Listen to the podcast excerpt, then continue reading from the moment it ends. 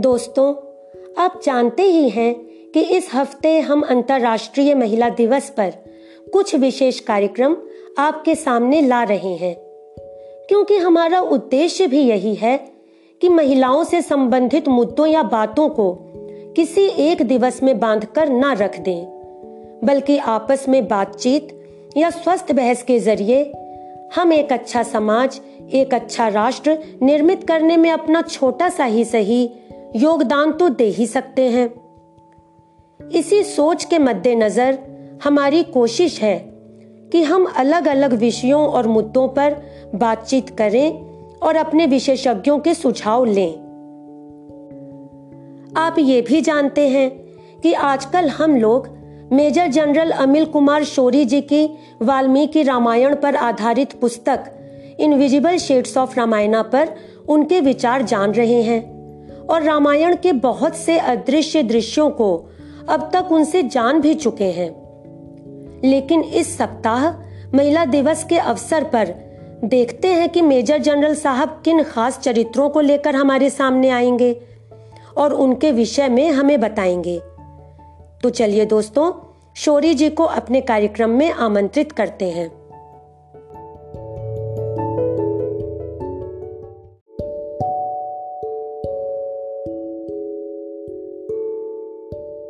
नमस्ते सर। नमस्कार मैडम। आवाज़ आ रही क्लियर हाँ जी एकदम आ रही है सर।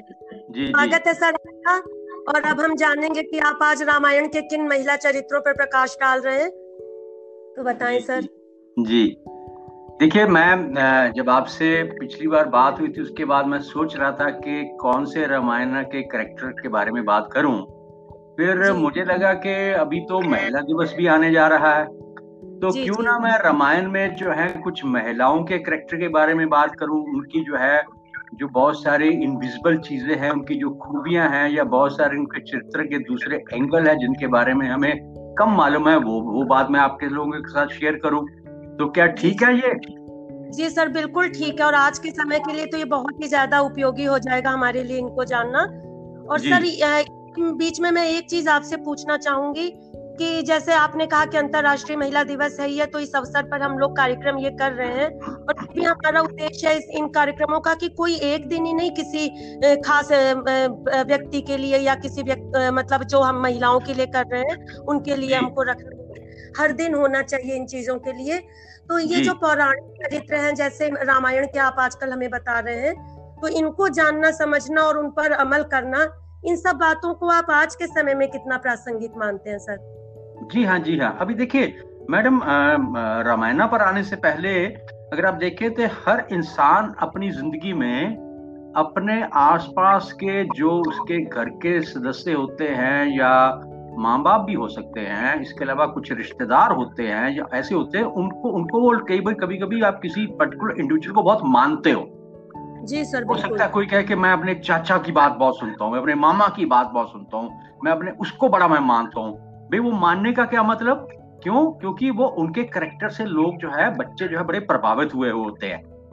जी। वो वो वो समझते हैं कि भाई अगर हमारे सारे खानदान में जितने तीस चालीस पचास रिश्तेदार हैं कोई अगर पर्सनैलिटी है तो सो एंड सो है। क्यों? उनमें कुछ क्वालिटीज है। अब ये जो है उनसे जो इंस्पायरेशन जो है वो बच्चे जो है अपने किसी बुज़ुर्ग से या किसी रिश्तेदार या नाती से, से लेते या किसी से भी लेते हैं वो वो उनमें जो खूबियाँ हैं वो खूबियाँ कैसे आती हैं? वो उनमें जो खूबियाँ हैं उन्होंने भी किसी से इंस्पायरेशन ली होगी तभी तो उनमें खूबियाँ आई होंगी। जी बिल्कुल। तो ये जो चेन है ना ये एक एक पर्सनैलिटी की एक डोमिनेंट पर्सनैलिटी का होना और उसमें जो है हाई मॉरल वैल्यूज़ का होना करेक्टर का होना इंटेग्रिटी और ईमानदारी का होना यही सारी चीज़ें जो है एक करेक्टर को डेवलप करती है और इसकी जो है देखें तो जड़ जो है हमारे पौराणिक ग्रंथों से निकलती है। जी सर बिल्कुल। तो उसी कनेक्शन में अगर हम जैसे हम वाल्मीकि रामायण की बात आजकल कर रहे हैं तो आ, महिला दिवस को सामने रखते हुए जो महिला चरित्र है उनको मैं जो है आप लोगों के साथ कुछ बातें जो है शेयर करने के बारे में सोच रहा था। तो उसमें आज सबसे पहले मैं कौशल्या जी की बात करूँगा। ठीक है सर। अभी देखिए कौशल्या जी का आप दर्द जो है कैसे समझेंगे? एक ऐसी माँ जो खुशी से फूली नहीं समा रही है। और क्षण में जो है उसके ऊपर जो है इतना दुख जो है वो आ जाता है। कहा तो उनके बेटे के राज्यभिषेक की बात हो रही है। सारी अयोध्या में जो है उत्सव का माहौल बन चुका है। लेकिन तभी उनको एक ऐसी खबर सुनने की मिल, मिलती है कि वो तो चौदह साल के वनवास की बात एकदम से आ जाती है।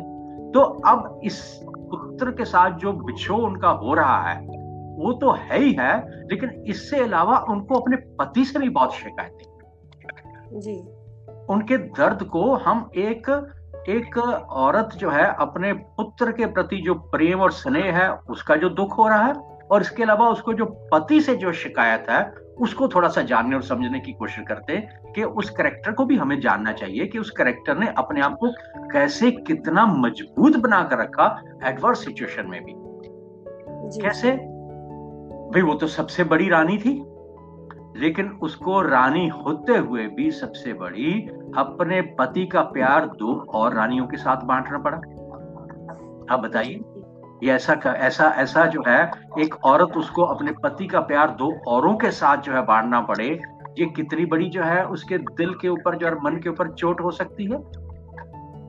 और उससे भी बड़ी बात कि जब तीसरी रानी है वो राजा दशरथ को सबसे ज़्यादा प्यारी है क्योंकि वो सबसे ज़्यादा सुंदर भी है और आयु में छोटी भी है।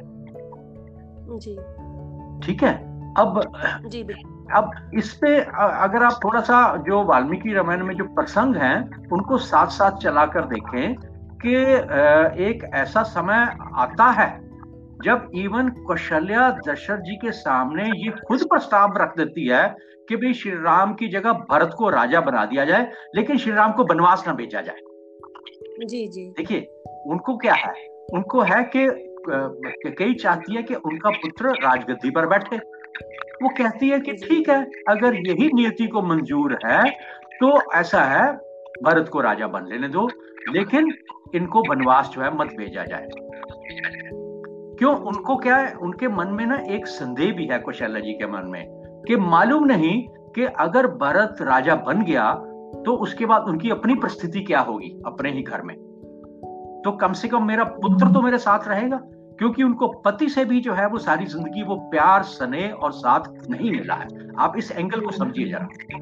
वो चाहती है कि कम से कम मेरा बेटा तो मेरे साथ रहे, क्योंकि उनको अपने पुत्र के प्यार के साथ जो पति से प्यार नहीं मिला, साथ ही साथ एक अनसर्टन फ्यूचर भी दिखाई दे रहा है कि मेरी सिचुएशन और कंडीशन क्या होगी। तो इसको अगर हम वाल्मीकि रामायण में देखें अयोध्या कांड का जो इक्कीसवां सर्ग है उसमें जो तेईस पच्चीस सत्ताईस और बावन श्लोक मैंने जो उठाए हैं अपनी किताब में तो वो उनको उनके धर्म की पालना के बारे में जब बात डिटेल से होती है तो कौशल्या के पास आग्रह करने के सिवा तो कोई चारा ही नहीं है वो तो उनसे आग्रह ही कर सकती है। तो वो कहती है कि सुनो बेटा जैसे तुम्हारे लिए राजा प्रशंसा के योग्य है, आदर के योग्य है, उसी तरह माँ होते हो मैं भी तो हूँ। तो मैं भी तुम्हें जो है वन में जाने की आज्ञा नहीं देती। तुम माँ का जो है हुक्म कैसे टाल सकते हो? और अगर तुम मुझे शोक के सागर में डुबोकर, ये श्लोक नंबर सताइस में लिखा है तो मैं तुम्हारे साथ ये प्रण करती हूँ कि अगर तुम मुझे शोक के सागर में डुबोकर वन में चले गए तो मैं यहीं पर अपने प्राण त्याग कर दूँगी। तो भाई तुम्हारा पालन पोषण करके मैंने अपना कर्तव्य पूरा किया है। तो इसलिए मैं भी तो उतने ही तुम्हारे स्नेह और प्रशंसा की हकदार हूँ जितना तुम फ़र्ज़ अपने पिता के लिए निभा सकते हो निभाने के लिए तैयार हो। तो खैर ये तो कौशल्या जी का एंगल है। जब श्री राम का जब मैं शेयर डिटेल में एक्सप्लेन करूँ करूँगा तब बताऊँगा कि श्री राम कौशल्या जी को कैसे समझाते हैं। मैं यहाँ पर ये बात क्या कहना चाहता हूँ कि कौशल्या जी के मन में जो है ये दुख है कि मेरा पति भी मेरे साथ नहीं और मेरा पुत्र भी मेरे को अब छोड़कर जा रहा है। जी। और मनोवैज्ञानिक पहलू जी, जी, ये तो ऐसे में उनको फिर क्या ना कुछ समय के बाद बहुत गुस्सा आ जाता है कुशता जी दशरथ के प्रति प्रति। इतना क्षोभ कह लीजिए इतना गुस्सा जो उनके दिल में जिसको कहते हैं कि उनका दिल मन पूरी तरह से भरा हुआ था वो उसको प्रकट जब करती है तो इतनी खरी खोटी सुनाती हैं दशरथ को कि आप सुनकर हैरान हो जाएँगे ये कहा लिखा हुआ है? ये अयोध्या कांड का जो इक्यावन का सर्ग है उसमें श्लोक नंबर दो तीन दस से लेकर अठारह उन्नीस तक और उसके बाद और भी है चौबीस पच्चीस वगैरह। मैं आपको लोग के साथ कुछ श्लोक शेयर करता हूँ। कि कौशल्या जी दशरथ को क्या क्या कहते पहले तो बात करती कि ठीक है तुम वैसे तो कहते हो कि मैं बहुत दयालु हूँ बहुत नेक दिल हूँ सभी से बड़ी नरमी से बात करता हूँ प्रजा का बहुत ख्याल रखता हूँ मेरा तीनों लोक में यश फैला हुआ है लेकिन तुमने कभी ये सोचा नहीं कि तुम्हारे तुम दोनों पुत्र और सीता जी वन की मुश्किलों को कैसे सहार पाएँगे और तुमने इतना क्रूर निर्णय ले लिया है कि उनको अब तुमने बुरी अवस्था में वनों में भटकने के लिए छोड़ दिया है। फिर उनसे सवाल करती है कि अब मेरे को एक सवाल का जवाब दो कि चौदह साल का वनवास खत्म होने के बाद अगर श्री राम वापस अयोध्या आ जाते हैं, क्या तुम गारंटी दोगे कि भरत राजगद्दी और खजाना छोड़ देगा? क्या तुम्हें पूरा विश्वास है कि भरत और कई जो है कहेंगे कि ये आइए जी, अब आपको, मैं आपको राजगद्दी दे देता हूँ? और ये भी मुझे बताओ कि जिस राजगद्दी को, जिस ऐश्वर्य को, जिस शासन को छोटे भाई ने चौदह साल भोग लिया हो, उसको जो श्री राम है, स्वीकार करेंगे कि नहीं करेंगे? तो ऐसे में वो उनको क्या कहती है कि सुनो, जैसे शेर कभी दूसरे का किया हुआ शिकार नहीं करता, उसी तरह से श्री राम पुरुषों में शेर है। वो किसी ऐसी वस्तु पर निगाह कैसे डालेंगे जिसको किसी दूसरे ने चक लिया? और और फिर वो कहती है कि आप तो इतने जो है ज्ञानी हो, आपको मालूम होना चाहिए कि जो बहुत समझदार और सियाने लोग होते हैं, वो जब कोई यज्ञ करते हैं घर में या कहीं भी तो उस में जब यज्ञ में आहुति डालते हैं तो ऐसी कोई वस्तु प्रयोग में नहीं लाते जो पहले ही इस्तेमाल कर ली गई हो। तो ऐसे में ऐसी प्रभु सत्ता जिसका स्वाद भरत ने चख लिया हो। आप चाहते हो कि अब उसके पर आकर श्री राम जो है उसको स्वीकार कर लें? ये इसको तो मैं कहती हूँ कि ऐसा होगा कि ऐसे सोम रस की तरह है, जिसका रस पहले ही सारा निकाल लिया गया है। और आप कह रहे हो कि अच्छा अच्छा चौदह साल के लिए चले जाओ और वापस आ जाओ। और फिर देखिए उसके बाद वो क्या कहती है कि राजा दशरथ आपको मालूम होना चाहिए था कि एक स्त्री का सबसे बड़ा सब, सबसे ज़्यादा सपोर्ट उसको कहाँ से मिलता उसका वाल्मीकि रामायण में जो है उसमें आश्रय लिखा है। आजकल के समय में इकोनॉमिक डिपेंडेंसी की वजह से आश्रय वर्ड जो है वो शायद उसको कुछ लोग जो है नेगेटिव ट्रेंड में नहीं लेकिन मैं आश्रय की वजह सपोर्ट की बात करता हूँ। एक मॉरल सपोर्ट एक इमोशनल सपोर्ट एक फ़िज़िकल सपोर्ट एक साइकोलॉजिकल सपोर्ट तो उस एंगल से अगर देखें एक स्त्री की को सबसे बड़ी सपोर्ट ऐसी मिलती कहाँ से है? पति से। और उसके बाद उसको वो किसकी तरफ़ देखती है? अपने पुत्र की तरफ़। फिर उसके बाद तीसरी कहा देखती है? कोई ऐसा कोई रिश्तेदार या नातेदार हो, इन तीनों के अलावा चौथा कोई सहारा नहीं देता। मेरे तो आप थे ही नहीं कभी। आप तो कई के थे। मैंने तो सोचा था कि अब मेरा पुत्र मेरे पास आ गया, आपने इसको भी मेरे से छीन लिया है तो इसलिए इन तीनों आश्रयों में, बल्कि आपने तो लक्ष्मण को भी भेज दिया, सीता को भी भेज दिया, तीनों आश्रयों में आप तो मेरा बिल्कुल भी सहारा नहीं हो, क्योंकि आप मेरी सौत के इशारों पर नाच रहे हो। श्री राम को आपने वन में भेज दिया है। मैं वन में जा नहीं सकती। क्यों? क्योंकि मैं आपके बिना रह नहीं सकती। अब देखिए, वो कहती है कि मैं वन में जा नहीं सकती। हालाँकि मेरा पुत्र जा रहा है, लेकिन मेरा सबसे बड़ा सहारा, सबसे ज़्यादा सपोर्ट तो आप हो। आपको छोड़कर मैं जा नहीं सकती। इसलिए मैं ये बड़े अफसोस के साथ कह सकती हूँ कि राजा दशरथ मेरे पति, आपने मुझे पूरी तरह से बर्बाद कर दिया आपने मुझे बर्बाद कर दिया है। और यही नहीं, आपने अपने कौशल देश को बर्बाद कर दिया है। आसपास के राज्यों को बर्बाद कर दिया है। सारी प्रजा और सभासदों और नागरिकों को बर्बाद कर दिया है। कोई भी खुश नहीं है सिवाय दो लोगों के आपकी पत्नी के कई और आपका पुत्र भरत अब देखिए, ये तो है कि जो दशरथ को वो अपना, जो भी अपना मन में जैसे कहते हैं ना कि जितना भी गुबार है वो निकाल कर वो कह देती है। अब यहाँ पर वो एक औरत है और उनको जो है उतना ही गुस्सा जो है केकई पर भी आ रहा है। और केकई को भी वो बहुत बुरा भला कहती है कब जब राजा दशरथ की मृत्यु हो चुकी है। तो इस ऐसे में जब मृत्यु हो चुकी है और वहाँ पर लोग बैठे हुए हैं तो अयोध्या कांड के छप्पनवे सर के श्लोक तीन, चार, पाँच और छह में वो क्या कहती है कि कई तेरी इच्छा पूर्ण होगी, खुशियाँ मनाओ। तुमने मेरे बेटे को जंगल में भेज दिया, तुमने राजा को भी समाप्त कर दिया, अब तो तुम्हारा कोई शत्रु बचा ही नहीं है। पति मेरा स्वर्गवासी हो गया, बेटा मेरा जंगल में हो गया। तो तो ऐसे में अब आप ही हो। और फिर वो उनको क्या कहती है? लालची मानव अपने दोषों पर नज़र नहीं डालता, इस बात को याद रखना। और तुमने मंत्रा के वश में आकर रघुवंश को पूरी तरह से नष्ट कर दिया है। अब ये जो ये जो कौशल्या जी की जो मैंने बातें कही हैं, इसमें मैं क्या बताना चाहता था, जो बेसिकली चाहे आप महिला दिवस के हिसाब से कर लो, जो मैंने जो है वो वो सपोर्ट की बात कही है। वो सपोर्ट की बात कही है। वो एक एक फैमिली में रहते हुए आपको जो है अपने हस्बैंड से जो है जो सपोर्ट मिलती है, उसके बराबर और कोई नहीं। हस्बैंड को भी वाइफ से मिलती है। वो कभी जब श्री राम का मैं एक्सप्लेन करूँगा तो Shri Ram as a husband मैं एक्सप्लेन करूँगा। इस वक्त हम कौशल्या जी के एंगल से बात कर रहे हैं। उस तरह से सपोर्ट मिलती है। और फिर उसके बाद कोई तीसरा कोई ऐसा क्लोज रिलेटिव हो जाए, कोई बहन है या भाई है या क्या है। तो ये कौशल्या जी के करेक्टर को अगर हम रामायणा में देखें तो वो उन, उन, उन उन्होंने अपने जीवन में एक्चुअली खुशी पाई ही। शुरू में जो है जैसे जैसे कहते हैं कि मैं तुम्हारी रानी थी मेरे को छोड़कर तुम दूसरी ले आए दूसरी को छोड़कर तीसरी ले आए और मेरी सिचुएशन तो इतना बुरा बाला कहती है कि कई के नौकर भी मेरा मज़ाक उड़ाने शुरू कर रहे हैं। ये तक वो कह देती है। मेरी ये हालत हो रही है। क्यों? क्योंकि उनको मालूम है कि मैं हूँ क्या। पति मेरी बात नहीं सुनता, वो कई की बात सुनता है। बेटा, उसका राजगद्दी पर बैठने जा रहा, मेरी तो हस्ती जो है नौकरों से भी बदतर होती जा रही है तो वो बहुत बुरा भला कहती है।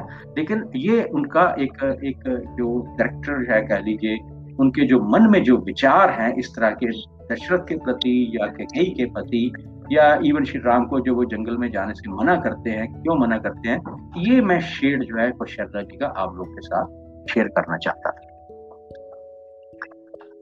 जी, सर, मेरे ख्याल से सर, वाकई ये अदृश्य दृश्य ही है रामायण का, क्योंकि कौशल्या जी का दशरथ और कैकई के प्रति इतना रोष और इतनी व्यथा कहीं मतलब इतना ज़्यादा नहीं समझ मतलब लगता तो यही है कि वो उन्होंने अडॉप्ट लिया था कैकई को भी और दशरथ को कभी नहीं कुछ कहा ये तो चीज़ पहली बार मैंने हाँ ये सुनी तो ये ऐसा है ये वाल्मीकि रामायण में ऐसा लिखा हुआ है। अभी मैं दूसरे शेड की बात करता हूँ क्या कही कैकई को मैंने अपनी किताब में जो है किस तरह से जो है प्रोजेक्ट किया है मैंने उसके आगे एक टाइटल दिया था नियति का खिलौना। डेस्टिनी डेस्टिनी अपना रोल कैसे प्ले करती है। हमारे हमने जो सुनते आए हैं कैकई की पहचान एक बुरी औरत के रूप में है जिसने एन मौके पर एक ऐसी एक चाल चल दी कि खुशियों का जहाँ माहौल था वहाँ पर दुख छा गया और उसने अपना जो है काम निकाल लिया। बल्कि कोई अगर कोई कोई काम बिगाड़ने वाला औरत हो तो हम उसको कई कैकई का नाम भी दे देते हैं। और मेरे ख्याल आज तक किसी माँ और माता पिता ने अपनी बेटी का नाम कई रखा ही नहीं होगा। आपने? कि कोई माता पिता कहेंगे अपनी बेटी का नाम टिकरी रखे मंत्रा के ये सब नाम कभी नहीं सुने सर। लेकिन जब हम वाल्मीकि रामायण का अध्ययन करें तो हमें पता चलेगा कि कई शुरू से ऐसी कुटिला स्वार्थी नहीं थी। ऐसी नहीं थी। अच्छा। हाँ मंत्रा ने उसे भड़काया। ये ये ये तो तब आता है ना जब वो उस स्टेज पर पहुँच चुके हैं।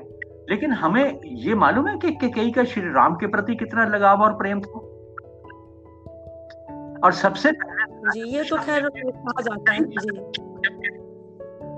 जी सर? आ, आप कुछ कह रहे थे मैडम? मैं कह रही थी राम के प्रति प्रेम तो खैर आता है क्या कहीं का लेकिन उतनी हद तक नहीं लेकिन बस राम को मानती थी ये चीज़ तो है और जब उनको ये खबर पता चलती है कि श्री राम का राज्यभिषेक होने जा रहा है और वो वो खुश खबर भी उनकी मंत्रा ही सुनाती है तो सबसे पहला रिएक्शन जब मंत्रा ने आकर ये खबर सुनाई है सबसे पहला रिएक्शन क्या है? वो अयोध्या कांड का सातवें सर का श्लोक चौंतीस, पैंतीस और छत्तीस में क्या लिखा हुआ है? वो कहती हैं मंत्रा तुमने ये एक अत्यंत खुशी का समाचार सुनाया है। बताओ मैं तुम्हारे लिए क्या करूँ? और फिर वो कहती है कि मेरे मन में श्री राम और भरत में कोई अंतर ही नहीं है और मुझे इस बात की इतनी प्रसन्नता है कि राजा दशरथ श्री राम को राजगद्दी सौंपने जा रहे हैं।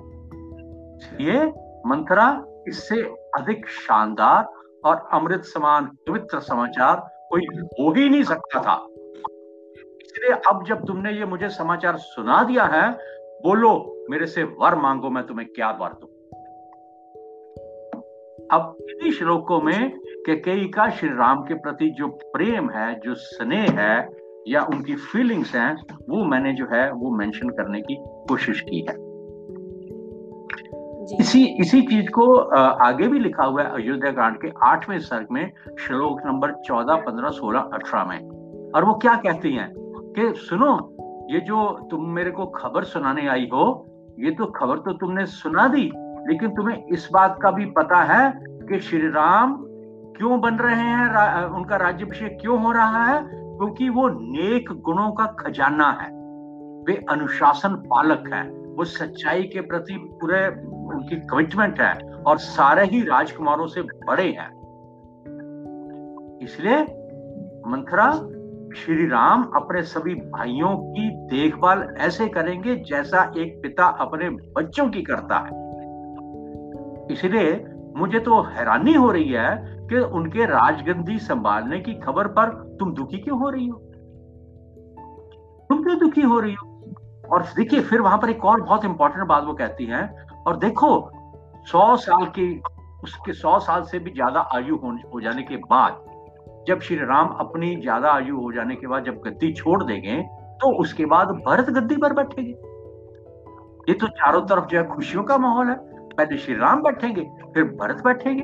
तो वो अपने भाइयों का इतना ख्याल रखते हैं और वैसे भी वो सबसे जो है वो उच्च है गुणों का खजाना है और बहुत समझदार है। बहुत ही अच्छी बात है। और मैं चाहती हूँ कि आज जो चारों तरफ़ उत्सव का माहौल है, ऐसा ही माहौल भविष्य में तब आए जब सौ सालों के बाद भरत का राज तिलक हो। फ़र्क ही नहीं है। और फिर वो कहती है कि भरत तो मुझे दुलारा है ही है, लेकिन श्री राम तो उससे भी दुलारे हैं। क्यों? क्योंकि वो कौशल्या से ज़्यादा मेरी सेवा करते हैं। मेरे को ज़्यादा मानते हैं। मेरे पास आते हैं। तो ये बताइए कि इस कई के मन में श्री राम के प्रति इस तरह के विचार है, इस तरह की फीलिंग्स है? हाँ अब मैंने नियति का खिलौना इसलिए बोला है कि उस समय फिर मंत्रा अपना रोल प्ले करती है और कई के मन में एक ईर्ष्या की अग्नि जला देती है और दो वरों के साथ साथ वो कई के पिता को राजा दशरथ का दिया हुआ वादा याद दिला देती है तो फिर जब एक बार जो है, जब ईर्ष्या की ज्वाला बढ़ जाती है, तब उनको लगता है कि भाई जब अगर मैं राजा दशरथ की सबसे प्रिय पत्नी हूँ और उन्होंने वो मेरे पिता के साथ वायदा किया हुआ है तो उस वायदे के साथ साथ अपने वर जो है, वो मैं उनके सामने रखूँ ताकि मैं महारानी बन जाऊँ। ताकि मैं महारानी बन जाऊँ। ये मैंने जो है, कि कई को इस तरह से प्रोजेक्ट किया कि नियति का खिलौना डेस्टिनी अपना रोल प्ले करती है। मैडम अगर हम इंग्लिश लिटरेचर में देखें तो एक राइटर थे थॉमस हार्डी थॉमस हार्डी की बहुत सारी बुक्स हैं कैस है अंडर द ग्रीनवुड ट्रीज है mayor of the Casterbridge है मैंने सारी पढ़ी हुई हैं। थॉमस हार्डी के नॉवल का क्या होता था कि एक उनकी खासियत है कि अच्छी कहानी चल रही अच्छी कहानी चल रही अचानक कुछ हो जाता। है अचानक कुछ हो जाता है। और उससे जो है सारी कहानी जो है वो एक जी, जी. एक नए एंगल की तरफ़ को चली जाती है। अच्छा चल रहा होता है कुछ ऐसा होता है कि सब कुछ खराब होना शुरू हो जाता है। तो इसको मैंने जब स्टडी किया तो थॉमस हार्डी जो है डेस्टिनी को जो है एक इम्पोर्टेंट रोल प्ले करने की बात करते हैं। अब देखिए डेस्टिनी अपना एक रोल प्ले कर रही इसकी बात एटीन सेवन नाइनटीन सेंचुरी में इंग्लिश लैंग्वेज के एक ऑथर जो बात कर रहे हैं लेकिन डेस्टिनी अपना रोल प्ले कर रही है इस बात को हमारे पौराणिक ग्रंथों में कैसे बताया हुआ है? कि सब कुछ ठीक चल रहा है लेकिन नियति ने अपना एक ऐसा जो है चक्कर चलाया कि सब कुछ उल्टा पलटा हो गया। इसीलिए कहते हैं वक्त। वक्त सबसे बड़ा होता है। मतलब डेस्टिनी में क्या है? वो किसी को नहीं पता डेस्टिनी में क्या है। लेकिन ये ग्रंथ पढ़ने से हमें पता चलता है कि इंसान की ज़िंदगी में डेस्टिनी किस तरह से कैसा रोल प्ले करती। अदरवाइज़ एक क्षण में जो है कोई राजगद्दी पर बैठने जा रहा है और अगले ही क्षण में जो है वो वनवास हो जा रहा है। बिल्कुल सर बहुत बड़ी बात अब मैं ना तीसरा एक शेड है। एक्चुअली मेरा थोड़ा सा ना गला खराब हो रहा था मैं आज कम बोलूँगा जी सर। तीसरा शेड जो है सीता जी का है लेकिन मैं उनके थोड़े से ही अ, कुछ एंगल जो है एस्पेक्ट्स को टच करूँगा। अब मैं यहाँ पर हाँ जी? सर आप अपना देख आपको तकलीफ़ नहीं नहीं मैं तो, थो, थो, थोड़ा सा। मेंशन कर देता हूँ। आजकल थोड़ा मौसम चेंज हो रहा ना वो कुछ वो गर्मी है थोड़ा गलत पी लिया तो गले में थोड़ा खराट सी हो गई थी। अब देखिए श्री राम ने सीता जी को छोड़ दिया। ठीक है? तो उस वक्त जो है आज के समय में हम एक श्री राम की विजडम के ऊपर सवाल उठाते हैं। हम कुरलिटी का एंगल ले आते हैं। हम जो है कहते हैं कि ये क्या हुआ भाई? वो प्रेग्नेंट थी और आपने जो है छोड़ दिया उनको। है? अब आप थोड़ा सा इसको इस एंगल से जो है अ, समझने की कोशिश कीजिए।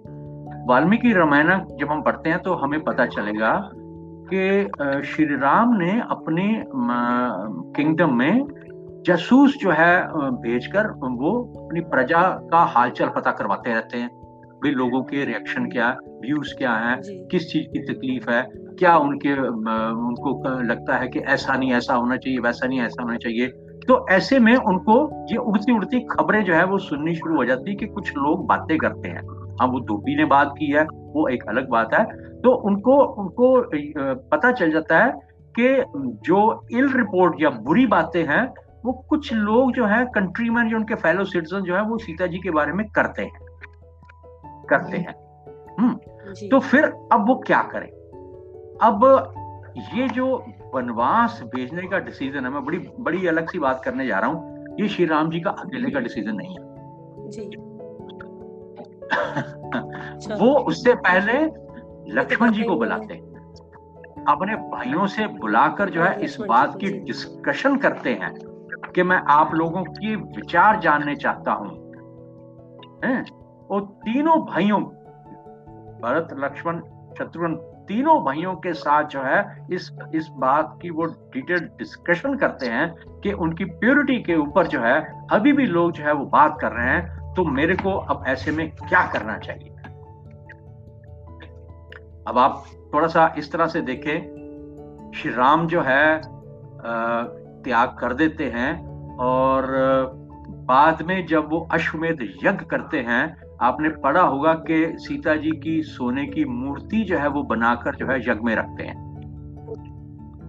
और वाल्मीकि रामायण में क्या लिखा हुआ है वो क्या है उसमें कहते हैं कि मैंने शारीरिक तौर से उनका त्याग किया, पर मन और दिल से मैंने त्याग नहीं किया, हृदय से मैंने त्याग नहीं किया। It means that for him that the physical attraction was less important more was the spiritual bonding और उनका जो त्याग जो करते हैं, वो त्याग इसलिए करते हैं क्योंकि प्रजा जो है वो बात कर रही है। तो वो नहीं चाहते कि मैं प्रजा जो है उसको नाराज़ करूँ। तो ये मैं सीता जी के फिर आगे उनके वो राम श्री राम से क्या क्या बात करते हैं जब सीता जी का करेक्टर होगा मैं थोड़ा सा उसमें भी एक्सप्लेन करूँगा। पर मैंने सोचा कि मैं हल्का सा टच कर दूँ और आप इस चीज़ को ख्याल रखिएगा। उस जमाने में राजा की तो एक से ज़्यादा पत्नियाँ होती थी। उनके पिता दशरथ की तीन पत्नियाँ थी। श्री राम अगर चाहते थे वो भी तो शादी कर सकते थे किसी और से।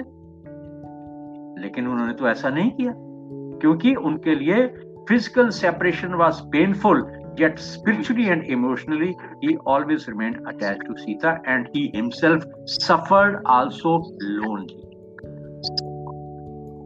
खैर ये थोड़ा सा मैं अलग से अलग तक को चला गया ये लेकिन मैं आज जो है ये दो शेड जो है इनके बारे में ही सोच रखा था बात करूँ कौशल्या जी के बारे में और केकेई जी के बारे में बहुत बहुत धन्यवाद जी मैडम जी सर सीता जी के बारे में करेंगे सर मैं कह रही हूँ सीता जी के बारे में जब आप करेंगे तो वास्तव में ये प्रश्न चिन्ह हाँ, है कुछ तब, उनके त्याग को लेकर। हाँ, वो तब तो उस समय फिर हम बिल्कुल वो तब विषय पे करेंगे। और आपको जो है मैं अगले शेड में मैं एक झलक दिखा देता हूँ कि किस तरह लक्ष्मण जो है एक ऐसे समय में जो है ये ये बात कह देते हैं कि मुझे जो है दशरथ का वध कर देना चाहिए।